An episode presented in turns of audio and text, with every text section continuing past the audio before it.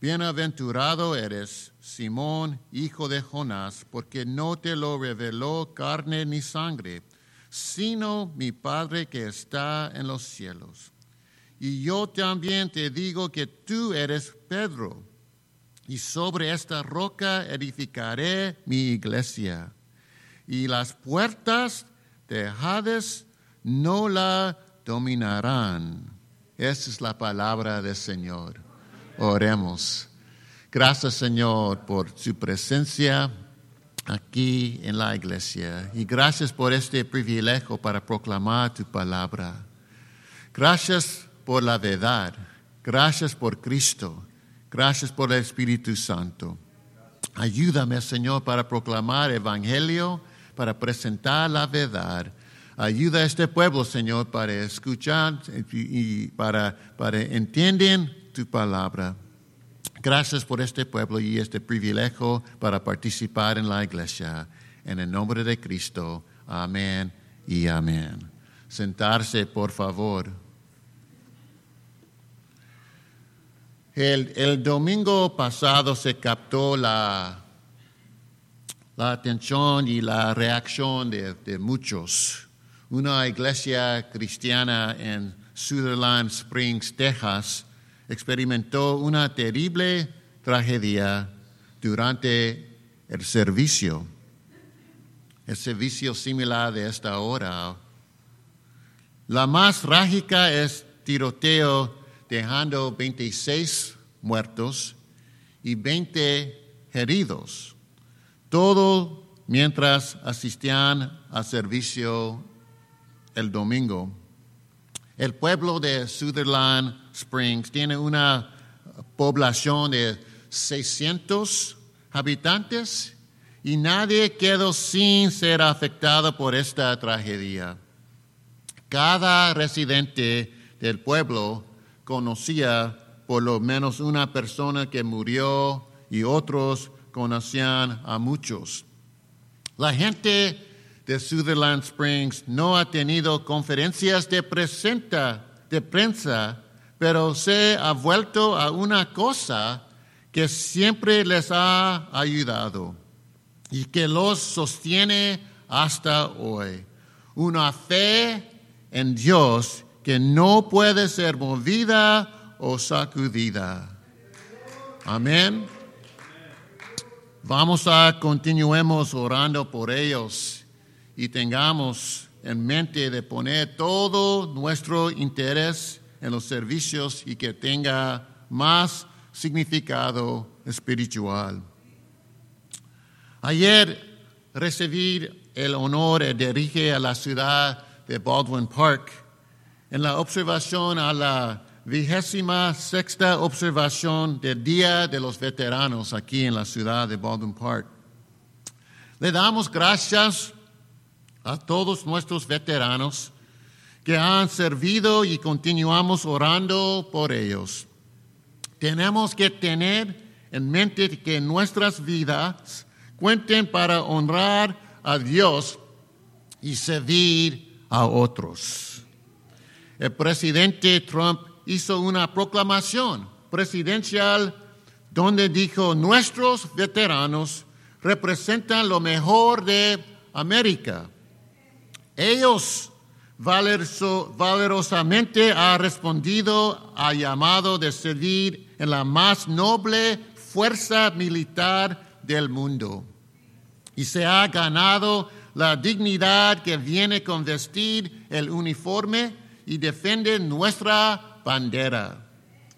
En el Día de los Veteranos, honramos a todos los, americanos que han servido en el ejército, la infantería de marina, la fuerza aérea, la marina, los que guardan las costas, tanto en tiempo de guerra como en tiempo de paz.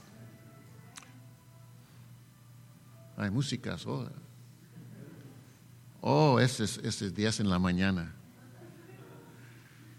Por cerca de ciento años desde el fin de la Primera Guerra Mundial, el Día de los Veteranos nos ha dado un tiempo para honrar y pagar nuestro respeto a nuestros veteranos, que han pasado la antorcha de libertad de una generación a la otra. La proclamación presidencial termina animado a todos los americanos en reconocer la fortitud y sacrificio de nuestros veteranos a través de ceremonias públicas y privadas y de reflexión y oración de gratitud. Ah, ¿Cuántos veteranos está aquí en la iglesia en esta mañana? ¿Hay un veterano aquí en la iglesia? Pues, uh, pues, pues continuar, eh, eh, oran por hermano Razo, ¿sí? Oran por hermano Razo y es, es mi amigo aquí en la iglesia. Quizás en el mundo cristiano el veterano de veteranos es Cristo Jesús. Amén. El Hijo de Dios viviente. El domingo pasado comenzamos una serie sobre la Santa Trinidad. Siempre nos acercamos a la Santa Trinidad con profundo temor reverencial todo el estudio, estudio y proclamación de, la naturaleza, profundo temor reverencial. Todo el estudio y proclamación de la naturaleza de Dios va mucho más allí de nuestra comprensión. Pero la triunidad de Dios es quizás la más grande de los misterios divinos. Un hombre dice, este día estamos parados en tierra santa. La doctrina de la Trinidad es tierra santa, porque es un misterio, entendemos que es muy difícil reducir la doctrina a fórmulas humanas y lógicas. Pero la estudiamos porque como quiera que sea, es la corona de joyas de la revelación divina. Pero en efecto, la triunidad de Dios es la roca fundamental de la fe cristiana. Y aunque no lo ah, entendemos todos, eso no significa que no sea verdad. Y aunque no podamos proveer ejemplos adecuados, no significa que no sea real. Y aunque no podamos razonarla bien y ponerla en una sentencia gramática clara, no significa que no sea una revelación de Dios a la humanidad. Ha habido muchas veces en que se ha tratado de descreditar la Trinidad. Muchos han reclamado que es una falsa enseñanza pero siempre esos reclamos han sido descartados. En efecto, cada vez que la historia de la iglesia, la doctrina se ha comprometido, otras grandes doctrinas de la Biblia también se han comprometido, incluyendo la deidad o divinidad de Jesucristo, el nacimiento virginal, el sacrificio en la cruz y la obra del Espíritu Santo. Para los principios del cuarto siglo, la iglesia reunió los, los pastores y líderes a un concilio para darle forma a las doctrinas apostólicas. El primer concilio se reunió en Nicea, este en el año 325 de la era cristiana, donde se reconoció formalmente la divinidad de, Cristo, de Jesucristo y la doctrina de la Trinidad fue confirmada en lo que llegó a llamarse el credo de Nicea. El credo dice, creemos en un solo Dios y en un Señor Cristo Jesús, el Hijo de Dios, enredrado por el Padre, luz de luz verdadero Dios de verdadero Dios, engendrado no hecho, siendo de la misma substancia con el Padre, y creemos en el Espíritu Santo, quien es el Señor y el dador de la vida, quien procede del Padre, quien con el Padre y el Hijo es adorado y glorificando, quien habló por los profetas. El mejor conocido credo de la reforma protestante en la confesión de Westminster.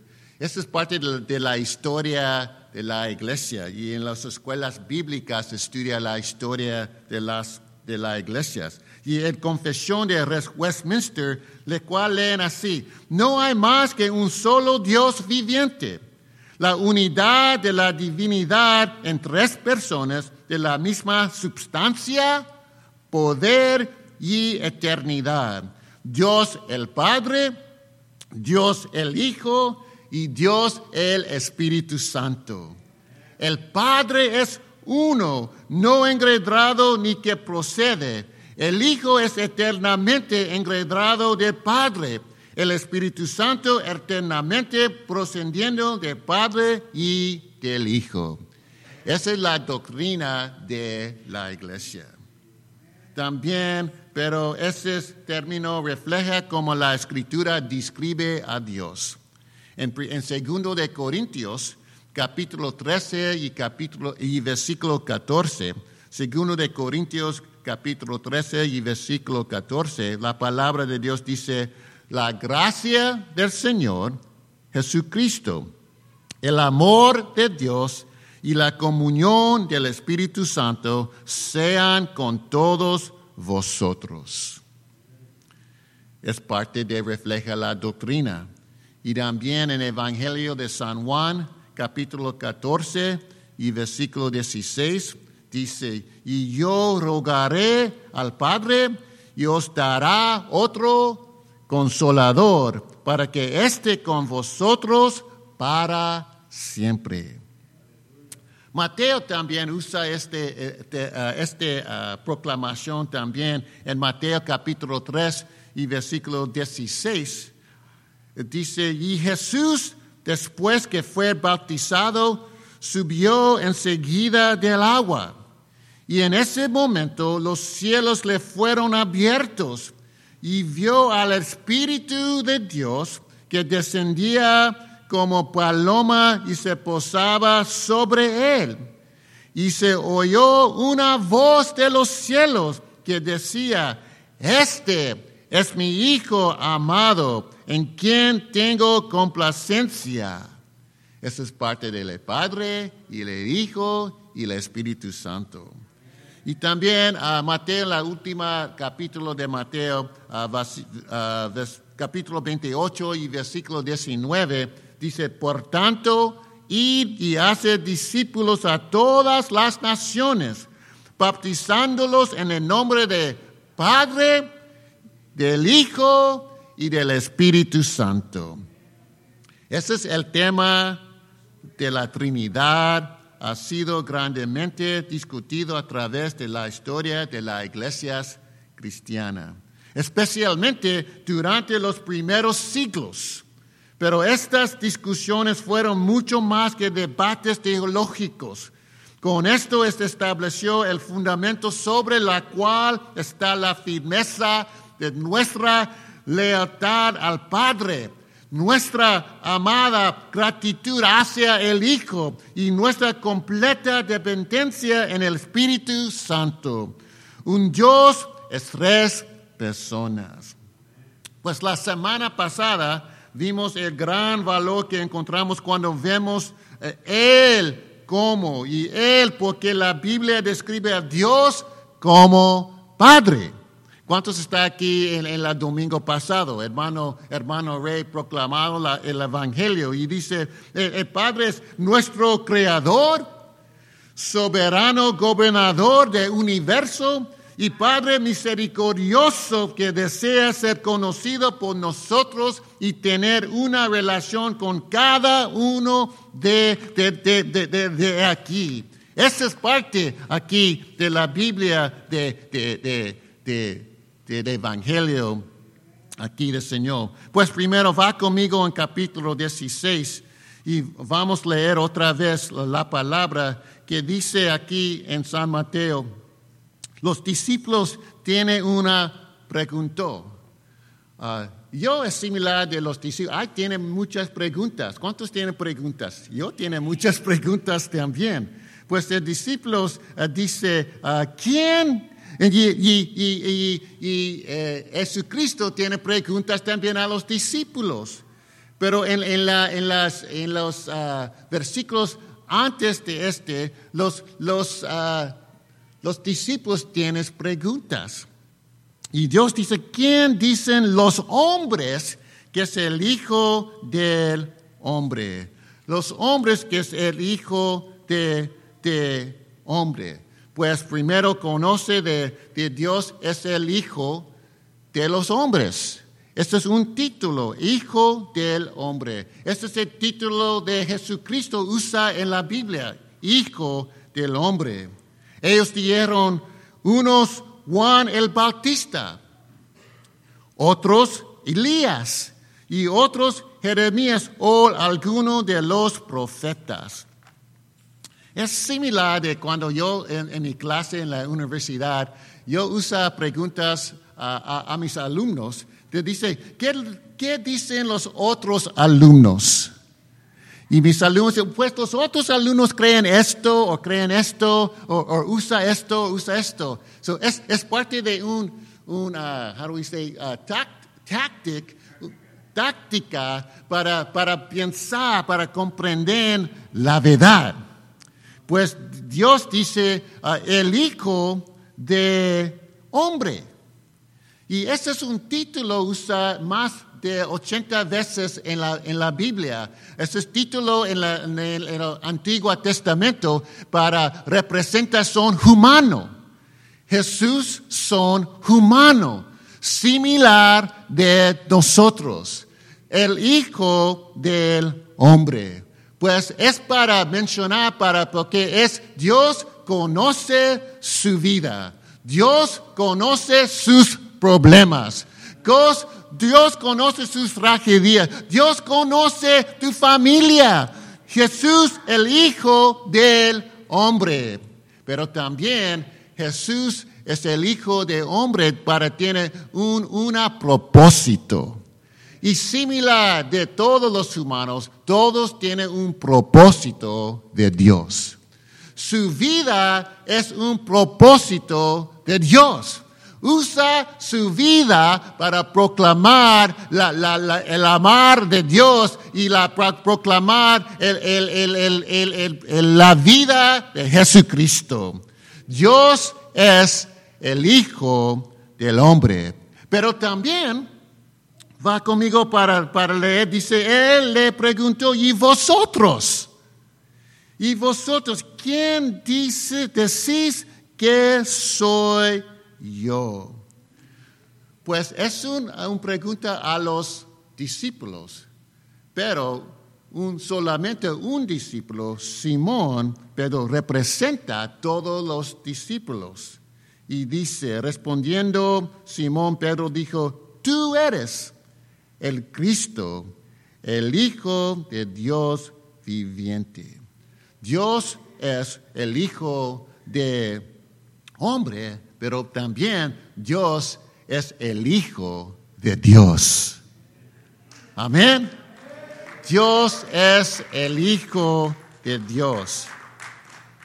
El término también de viviente es le fue dado al verdadero Dios para distinguirlo de los ídolos que están muertos o que no tienen vida, que son pedazos de piedra que no tienen vida. Y viviente, como estar solo o tener vida en sí mismo. El verdadero Dios viviente.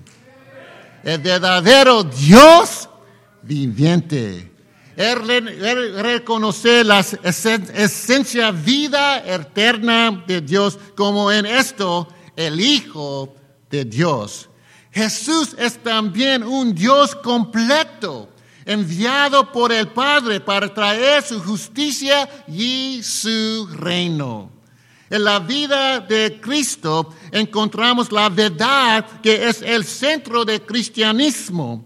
Dios el Hijo, vino a este mundo en carne humana. Jesús es la esencia de Dios. Una razón porque vino fue para ser el redentor de la raza humana caída. Jesús nos regresa a Dios. Jesús es el hombre eh, y también el Hijo de Dios. Y también Jesús es la roca. Miren versículo capítulo 16 y versículo 17. Entonces le respondió Jesús, Bienaventurado eres, Simón, hijo de Jonás, porque no te lo revelo carne ni sangre, sino mi Padre que está en los cielos. Y yo también te digo que tú eres Pedro, y sobre esta roca edificaré mi iglesia y las puertas de Hades o infierno no la dominarán. La palabra traducida roca no es la misma palabra que se usa para la palabra Pedro, pero es de un sentido similar. La palabra en el griego son diferentes en género Petros y Petra. Petros y Petra. Es una piedra, en inglés stone, o fragmento o pedazo de una roca. Mientras que Petra es la roca misma. En el arameo, el lenguaje que Jesús habló era el mismo término. Hay discusión sobre si Pedro es la roca o la confesión es la roca. Algunos dicen, no hay nada más equivocado que suponer que Cristo quiso decir que la persona de Pedro es la roca. Jesús es la roca de fundamento de la iglesia. La confesión del Pedro habla de que Cristo es la roca. La roca probaba del fundamento de la iglesia. Un fundamento seguro. Una roca probada. Una preciosa piedra de ángulo. Jesús es la roca. Y también Jesús es la roca de la iglesia. Miren el versículo dice, y sobre esta roca edificaré mi iglesia. Es muy significante que esta palabra iglesia, en, griego es eclesia, eclesia, aparece aquí en Mateo por primera vez en el Nuevo Testamento. La eclesia era la asamblea de cuidadarnos libres de la antigua Grecia. Es ahora aplicada a los cristianos que, no, que son llamados a salir del mundo. Significa todo el cuerpo de creyentes. Jesús dice, yo edificaré mi iglesia. Esa es la iglesia de Cristo Jesús. Es no la iglesia de, Pastor Flores o la iglesia de la familia Flores o la iglesia de ciudad de, de Baltimore. Esa es la iglesia de Cristo Jesús. Es, es la iglesia de Cristo Jesús. Yo edificaré mi iglesia. Se refiere a la costumbre de edificar un edificio en Judea, eh, de edificarlo sobre la roca o de otro fundamento firme. Mi iglesia, dice el Señor, llamado a la iglesia como suya o su propiedad en ningún otro evangelio se menciona esto. Jesús es el Hijo del Hombre. Jesús es el Hijo de Dios. Y Jesús es la roca de la iglesia. Y las puertas del Hades no la dominarán. Las puertas del Hades las puertas de la muerte, el poder del diablo y todos sus demonios nunca prevalecerán en contra de ella. Ni tampoco prevalecerá para acabar con la fe de ningún creyente particular, ni para desarraigar el Evangelio del mundo.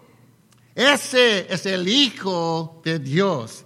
En la vida de Jesús encontramos una verdad que es central al cristianismo. Dios, el Hijo, vino al mundo en cuerpo humano en la carne. Una de las razones por qué vino es para que los creyentes vivan en, victoria sobre el pecado. ¿Cuántos aprecian la vida de Jesucristo? Nosotros somos, amén, nosotros somos llamados a proclamar libertad de esclavitud del pecado a través de Cristo Jesús, el Hijo de Dios y la roca de la iglesia. Esta es la palabra de Dios. Y el pueblo del Señor dice, amén, amén. Amén. Gracias a Dios. Oremos. Gracias Señor por su palabra. Y gracias Padre por Cristo Jesús.